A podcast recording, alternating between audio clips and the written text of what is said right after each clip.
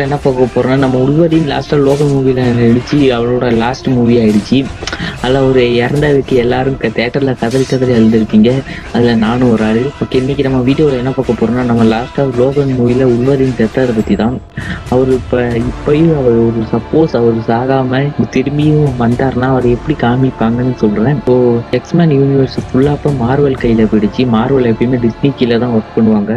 Disney வந்து எப்பயுமே kit friendly மூவியை தான் எப்பயும் கொண்டு வருவாங்க. பிஜி தேர்ட்டின் மூவியை தான் மட்டும்தான் கொண்டு வருவாங்க. அதுக்கு எக்ஸாம்பிள் வந்து தோர் ராக்னோர் மூவியில் நீங்கள் பார்த்துருந்தீங்கன்னா தெரியும். எல்லாம் வந்து ஆஸ்திரேலியன் சோல்ஜர்ஸ் மொத்தமாக கொள்ளுவாங்க ஒரு அறுநூறு எழுநூறு பேரை கொள்ளுவாங்க அவங்க பேரை கொல்லும் போது அவங்க உடம்புல இருந்து ரத்தம் தெரிக்கிற மாதிரியோ இல்லை கொடூரமாக சாவுற மாதிரியோ இல்லை அவங்க செத்து கிடக்கிற இடத்துல ரத்தம் கிடக்கிற கீழே கொட்டுற மாதிரியோ காணிச்சிருக்க மாட்டாங்க. இதுக்கு காரணம் வந்து எப்பயுமே அவங்க கிட் மூவியை தான் கொடுப்பாங்க. குழந்தைங்க பார்த்து பயப்படுற மாதிரி எந்த ஒரு வீடியோவும் கொடுக்க மாட்டாங்க. இதனால நம்ம மார்வல் வந்து கண்டிப்பா நம்ம உள்வரினை ஆர்ரேட்டடாக எடுத்துகிட்டு எடுத்துட்டு வர மாட்டாங்க. பிஜி தேர்ட்டினா தான் கொண்டு வருவாங்க. உள்வரியில வந்து பிஜி தேர்ட்டினா கொண்டு வந்தா எப்படி இருக்குன்னு கொஞ்சம் நீங்க கற்பனை பண்ணிப்பாங்க. நம்ம டெட்பூல வந்து பிஜி தேர்ட்டினா கொண்டு வந்தா யாருமே பார்க்க மாட்டோம் அதே மாதிரி தான் நம்ம உள்வரியில பிஜி தேர்ட்டினா கொண்டு வந்தா சத்தியமா யாரும் பார்க்க மாட்டோம்.